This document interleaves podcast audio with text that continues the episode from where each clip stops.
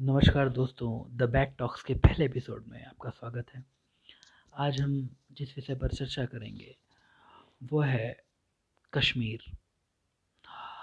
सालों से, दशकों से, बचपन से ही हम सुनते आ रहे हैं कि कश्मीर में ये धमाका हुआ, ये चीज़ें हुई। एक अलग एरिया के तौर पे हम उसे देखते आ रहे हैं। एक मुख्य धारा से अलग एक क्षेत्र के तौर पे कश्मीर को हम जानते आए हैं। पर तीन सौ धारा तीन सौ सत्तर की समाप्ति। और उसके बाद कश्मीर में कैसी थी? उचित थी या नहीं? और उसके बाद उसमें क्या बदलाव आया कश्मीर में? इन सब मुद्दों पे थोड़ी बहुत चर्चाएँ आज हम करेंगे। और माफ़ कीजिएगा ये मेरा पहला पॉडकास्ट है तो हो सकता है कि कुछ आ, मेरी जबान अटके या किसी चीज़ पे मैं उतनी श्योरिटी के साथ बात ना कर पाऊँ। तो मैं बहुत माफ़ी चाहूँगा इस बारे में। लेकिन शुरुआत करते हैं चलिए। तो कश्मीर इशू का अगर हम राइज देखें तो ये शायद स्वतंत्रता से पहले ही शुरू होने वाली चीज़ है। सन उन्नीस सौ सैंतालीस में हम आज़ाद होते हैं। पर आज़ाद हम एक राष्ट्र के तौर पे होते ज़रूर हैं। पर एक राष्ट्र के तौर पे हमारा निर्माण होना, वो एक निरंतर हो, चलने वाली प्रक्रिया के तौर पर था। हमारे पास कुछ जब हमारा, हम आज़ाद हुए तो हम हमारे पास वो एरियाज़ थे जो ब्रिटिश कंट्रोल में थे, जिनका, जिन पर ब्रिटिशर्स का डायरेक्ट नियंत्रण था, चाहे वो हाई कमिश्नर के प्रांत हो या फिर कुछ स्टेट्स हो। और इनके अलावा कुछ रियासतें भी हुआ करती थी। कुछ ऐसे क्षेत्र थे जिन पे बाकी यूरोपियों, फ्रांसीसियों, पुर्तगालियों का कंट्रोल था। कुछ और भी क्षेत्र थे, जैसे लक्षद्वीप, अंडमान। अंडमान तो नहीं बट हाँ लक्ष्य, जो अर्जित क्षेत्र के तौर पे हमारे साथ जुड़े बाद में। तो इन सब एरियाज़ के बारे में, इन सब एरियाज़ को अपने में शामिल करना, वहाँ की जनता को इंक्लूडेड महसूस कराना, और एक राष्ट्र के तौर पर उसको संगठित करना, एक बहुत बड़ी चुनौती थी।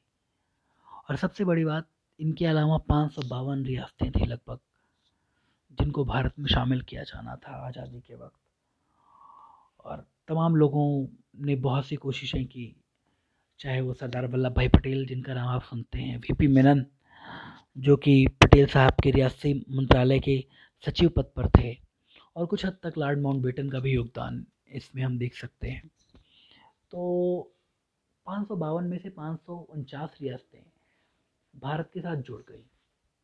शुरुआत में देखिए, इनके पास क्लेमेंट इटली, जो उस वक्त ब्रिटिश प्रधानमंत्री थे उन्होंने स्वतंत्रता देनी चाहिए कि आप रियासतें भी स्वतंत्र हो रही हैं। अगर वो चाहें तो भारत या पाकिस्तान जो दो डोमिनियन बनेंगे, उनसे अलग भी रह सकती हैं। पर भारत को यह मंजूर नहीं था और उसके बाद के जो ब्रिटिश जो आउटलुक था, स्वतंत्रता अधिनियम की अगर बात करें, स्वतंत्रता की उद्घोषणा जो अठारह जुलाई में होती है, उसमें कुछ हद तक क्लियर कर दिया गया था कि रियासतों को भारत या पाकिस्तान में सम्मिलित होना ही पड़ेगा। तो पाँच सौ उनचास रियासतें पाँच सौ बावन में से जो भारतीय क्षेत्र में जिनका अस्तित्व था, वो भारत में सम्मिलित हो गई। इनमें पटेल जी का बहुत बड़ा योगदान था। पर हैदराबाद, जूनागढ़ और कश्मीर, ये तीन रियासतें जो थी, वो जिन्होंने मतलब मना कर दिया तो उसमें भी हम लोगों ने अलग अलग टेक्टिक्स अपनाई। अलग अलग तरीके अपनाए उनको शामिल करने की। अगर जूनागढ़ की बात की जाए तो वो गुजरात क्षेत्र का एक एरिया है, जहाँ का नवाब मुस्लिम था और जनता जो थी, बहुसंख्यक थी, वो हिंदू थी। और वहाँ पे जन्म संग्रह कराया गया और जिसके माध्यम से अपने कंट्रोल में, भारत के कंट्रोल में ले लिया गया जूनागढ़ को। हैदराबाद की बात करें तो वहाँ पे निज़ाम का शासन था। वहाँ भी बहुसंख्यक जनता हिंदू थी और जो निज़ाम था वो मुस्लिम था। फिर वहाँ पे ऑपरेशन पोलो के माध्यम से भारत के सैनिकों ने जाकर कंट्रोल अपने हाथ में लिया और हैदराबाद को भारत के भारतीय राष्ट्र का, भारतीय संघ का हिस्सा बनाया। अब सबसे जटिल जो समस्या थी वो कश्मीर की थी। कश्मीर, जहाँ का शासक हरी सिंह एक हिंदू था और जहाँ की बहुसंख्यक जनता मुस्लिम थी। हरी सिंह एक स्वतंत्र राष्ट्र के रूप में रहना चाह कश्मीर को रखना चाहता था। पर समस्या उत्पन्न होती है कि वहाँ पे उसके पास समस्या ये थी कि वो भारत में लोकतांत्रिकरण हो रहा था और वो एक राजतांत्रिक व्यवस्था से जुड़े हुए थे। और कश्मीर में जो है राजतंत्र था और पाकिस्तान की बात की जाए तो वहाँ पे उन्हें डर था कम्युनलाइजेशन और वो एक हिंदू राजा थे तो उन्हें ये भी डर था कि पाकिस्तान के साथ जुड़ने में ये समस्याएँ भी हो सकती हैं। उन्होंने इसलिए स्वतंत्र रहने का निर्णय किया। पर ज़्यादा देर तक ये चीज़ें हो नहीं पाई क्योंकि वहाँ पे पाकिस्तानी सेना के सपोर्ट से तो कुछ कबायली लोगों ने अकबर खान के नेतृत्व में हमला कर दिया कश्मीर पर। और कश्मीर उस वक्त एक लोकप्रिय विचारधारा भी वहाँ वर्त विद्यमान थी, शेख अब्दुल्ला, जिसका नेतृत्व करते थे नेशनल कॉन्फ्रेंस के रूप में। ये जो कि जनप्रतिनिधि आप एक समझ सकते हैं इनको। बाकी राजतांत्रिक व्यवस्था में अपने प्रधानमंत्री मेहरचंद महाजन और राजा हरि सिंह हुआ करते थे।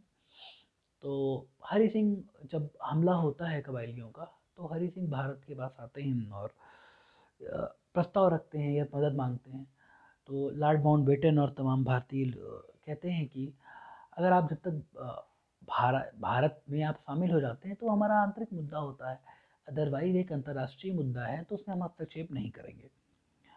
तो उसके बाद भी ये सम्मिलित होने की बात करते हैं। राजा हरि सिंह को हस्ताक्षर करने पड़ते हैं छब्बीस अक्टूबर सन उन्नीस को। राजा हरि सिंह हस्ताक्षर करते हैं। एक संधि पत्र पे, विलय पत्र पे आप इसे कह सकते हैं। लेकिन नेहरू जो है साथ में एक लोकतांत्रिक जो है, नज़रिया चाहते थे इसलिए उन्होंने शेख अब्दुल्ला के साथ समझौता किया। और कि भारत में विलय के लिए, उनके समर्थन के लिए।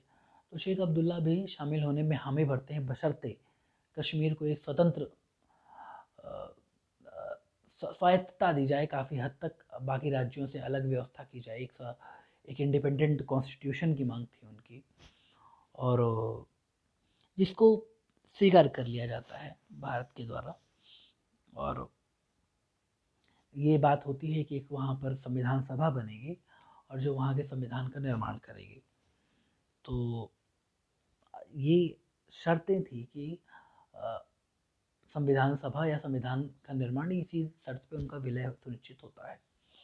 तो अगर संवैधानिक तौर पे देखा जाए तो उनका अधिकार बनता था, एक स्वतंत्र संविधान का, उसमें कोई दो राय नहीं है। पर क्या सो ये विलय हो, उन्होंने संविधान का निर्माण किया, संविधान बना, लागू हुआ उन्नीस सौ छप्पन में। तमाम चीज़ें होती हैं और उस वक्त ये बातें हुई कि क्या कभी मान लीजिए इस संविधान की समाप्ति होगी तो उसमें संविधान सभा का ही ज़िक्र था कि संविधान सभा आएगी। ही जो है निर्णय लेगी इस बारे में कि उसको मुख्य धारा में मुख्य अपने संविधान का विलय मुख्य भारतीय संविधान में करना है या नहीं। तो इस बारे में काफ़ी स्वतंत्रता दी हुई थी, वो संविधान सभा को दी गई थी। तो ये एक मुद्दा था कि क्या कभी कश्मीर का भारत में विलय हो पाएगा उस तरीके से। एक राष्ट्र के तौर पे कश्मीर धारा तीन सौ सत्तर की समाप्ति हो जिससे और एक राष्ट्र, एक संविधान की अवधारणा की पूर्ति हो, क्या ये सपना पूरा हो पाएगा?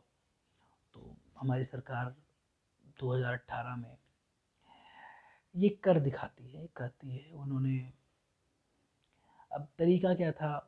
तो उन्होंने जो है, एक कानून पारित करके कश्मीर की, कुछ संशोधन करते हुए परिभाषाओं में कश्मीर की विधानसभा को भंग किया और विधानसभा की अनुपस्थिति में राज्यपाल जो हैं, विधानसभा का अधिकार रखते हैं वहाँ पे और फिर जो है एक और संशोधन करते हुए संविधान सभा को विधानसभा के बराबर और विधानसभा को लोग रा, राज्यपाल के बराबर करते हैं। और राज्यपाल की संस्तुति से जो कि कश्मीरी संविधान सभा की संस्तुति मानी जा सकती है वहाँ से धारा तीन सौ सत्तर की समाप्ति करते हैं।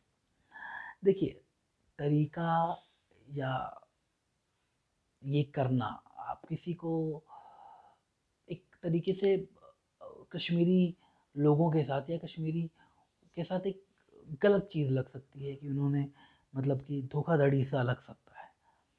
पर अगर हम एक राष्ट्र के तौर पे देखें तो किसी भी राष्ट्र के लिए उचित नहीं है कि एक तबका बाकी पोर्शन से, बाकी हिस्से से अलग महसूस करे। यहाँ पर सिर्फ़ ये बात नहीं है कि अधिकारों की कश्मीर के लोगों की। बड़ी बात यह है कि बहुत से ऐसे प्रावधान हैं, जैसे कि स्थानीय गवर्नमेंट वाला, या कई ऐसे हैं जो कि कश्मीर में लागू नहीं है। संविधान के हटने से वहाँ पे अब एक समानता हो गई है हमारी प्रशासनिक व्यवस्था में। हमारे उसमें हम एक राष्ट्र के तौर पे और ज़्यादा संगठित हो पाएँगे शायद। और बड़ी बात कि जो भी कानून बनेंगे, वो पूरे राष्ट्र के लिए बनेंगे और कश्मीर के लोग मुख्य, शेष भारत से मुख्य नहीं, शेष भारत से ज़्यादा जुड़ाव महसूस कर पाएँगे। अगर आप मूवमेंट की आज़ादी देंगे, लोगों को वहाँ बसने, रहने की आज़ादी देंगे, वहाँ का बहुसंस्कृतिकरण होगा, तमाम धारा के लोग जाके जुड़ेंगे। और तो कश्मीर के लोगों को भी पर्यटन का बढ़ावा मिलेगा, कश्मीर के लोगों को बाहर जॉब्स मिलेगी, बाहर के लोगों को कश्मीर में जॉब्स मिलेगी। तो वहाँ की लोग, वहाँ पे इन्वेस्टमेंट होगा बाहर के लोगों का, उद्योगपतियों का, वहाँ के लोगों को जॉब्स मिलेगी, रोज़गार की प्राप्ति होगी, सरकारी रोज़गार भी बढ़ेंगे कुछ हद तक। और जो वहाँ का एक, जो एक काला अध्याय कहा जा सकता है, आतंकवाद के तौर पे या वहाँ के जो यंग जनरेशन को कुछ हद तक बहकाया गया है। एक भटके हुए नौजवान, कहा जा सकता है, जिन्हें कहा जाता है। उनको भी शायद मुख्य धारा में आने की मदद मिलेगी, जब उन्हें भी नौकरियाँ मिलेंगी आर्थिक व्यवस्था उनकी ठीक होगी। तो शायद मुख्य धारा का पार्ट बन पाएँगे। और भारत के हित में और अपने राष्ट्र के हित में परिवार के हित में कुछ बेहतर कर पाएँगे। तो मेरे ख्याल से उनको मुख्य धारा का भाग बनाना कोई भी गलत चीज़ नहीं, एक राष्ट्र के तौर पे। ये बहुत ही आवश्यक था और बहुत ही अच्छा स्टेप कहा जा सकता है। नैतिकता के तौर पे भी आ, मेरे ख्याल से ये बेहतर है क्योंकि अभी सरकार का डायरेक्ट कंट्रोल होने से वहाँ पे जो कुछ स्थानीय राजनीतिक पार्टियाँ राजनीतिक दल जो अलगाववाद का समर्थन करते थे या फिर कुछ हद तक पाकिस्तान प्रायोजित आतंकवाद का समर्थन किया जाता था कुछ तबकों के द्वारा तो उसका लगा, उस पर लगाम लगाने में मदद मिलेगी। और सबसे ज़्यादा तो मुझे यही लगता है कि कश्मीरी नौजवानों के, कश्मीरी लोगों के विकास के लिए बहुत आवश्यक कदम था। दूसरा एंगल है कश्मीरी पंडितों से जुड़ा हुआ, जिन्हें वहाँ पे कबाइलियों और आतंकवादियों द्वारा भगा दिया गया था नाइन्टीज़ में। शायद उन्हें भी वापस अपने घर, अपने परिवार की तरफ़ लौट, साथ रहने का, लौटने का मौका मिलेगा अगर एक व्यवस्था की स्थापना वहाँ होती है तो। और रही बात इस चीज़ की कि क्या उनके साथ गलत हुआ कश्मीरियों के साथ? उनको एक स्वतंत्र संविधान की चीज़ गलत थी देना। देखिए, किसी भी समझौते पे या राजनीति जो होती है, वो कोई भी, चाहे वो वो उसमें सबसे बड़ा मुख्य जो होता है, वो होता है नेशनल इंटरेस्ट राष्ट्र सर्वोपरि होता है। अपेक्षाकृत किसी व्यक्ति की पर्सनल फ्रीडम से भी ज़्यादा इम्पोर्टेंट एक राष्ट्र में राष्ट्र होता है। अगर हम इंडिविजुअल्स की बात करें तो शायद समष्टि का मूल्य व्यष्टि से कहीं अधिक है। तो इस आधार पे अगर हम राष्ट्र के बारे में अखंडता, एकता की बात करें तो ये एक बेहतर स्टेप नज़र आता है। और अगर व्यष्टि के स्तर पे भी देखें तो ये एक बेहतर स्टेप है। बाकी निर्णय आप पर है, इस बारे में आप और ज़्यादा रिसर्च करके कुछ और बेहतर अगर पॉइंट्स में बता सकें तो ज़्यादा अच्छा है। पर मुझे एज एज अ पर्सन एक एज एन इंडियन और अपने फेलो कंट्रीमैन जो कश्मीर में बस रहे हैं या कहीं बस रहे हैं, उनके मुख्य धारा से जुड़ाव को लेकर काफ़ी संतुष्टि महसूस होती है। उम्मीद करता हूँ कि जो घटनाएँ घटी हैं पिछले कुछ चालीस पचास सालों में, या कश्मीर जो एक सुंदर जो जिसे धरती का स्वर्ग कहा जाता है, और जहाँ पर रक्त की बौछारें और जो घाटियाँ लाल दिखाई पड़ती हैं, वो वापस से हरे भरे भुवन की तरह तैयार हो। और हम सभी जाएँ, देखें, रहें तो एक समरसता एक भातृत्व की स्थापना हो। वो देश के लिए बेहतर है, राष्ट्र के लिए बेहतर है, कश्मीर के लिए बेहतर है, वहाँ के युवाओं के लिए बेहतर है। बहुत बहुत धन्यवाद मेरे इस पोस्ट को सुनने के लिए। और, माफ़ी चाहूँगा। कुछ हद तक मैं अटका होऊँगा कुछ चीज़ें भूला होऊँगा कुछ पॉइंट्स मिस कर दिए होंगे। नेक्स्ट टाइम कोशिश करूँगा और ज़्यादा प्रिपेयर्ड रहूँ कोशिश करूँगा कि एडिटिंग कुछ अच्छी सीख पाऊँ। पहला प्रयास था मेरा। बहुत बहुत धन्यवाद मेरे साथ जुड़ने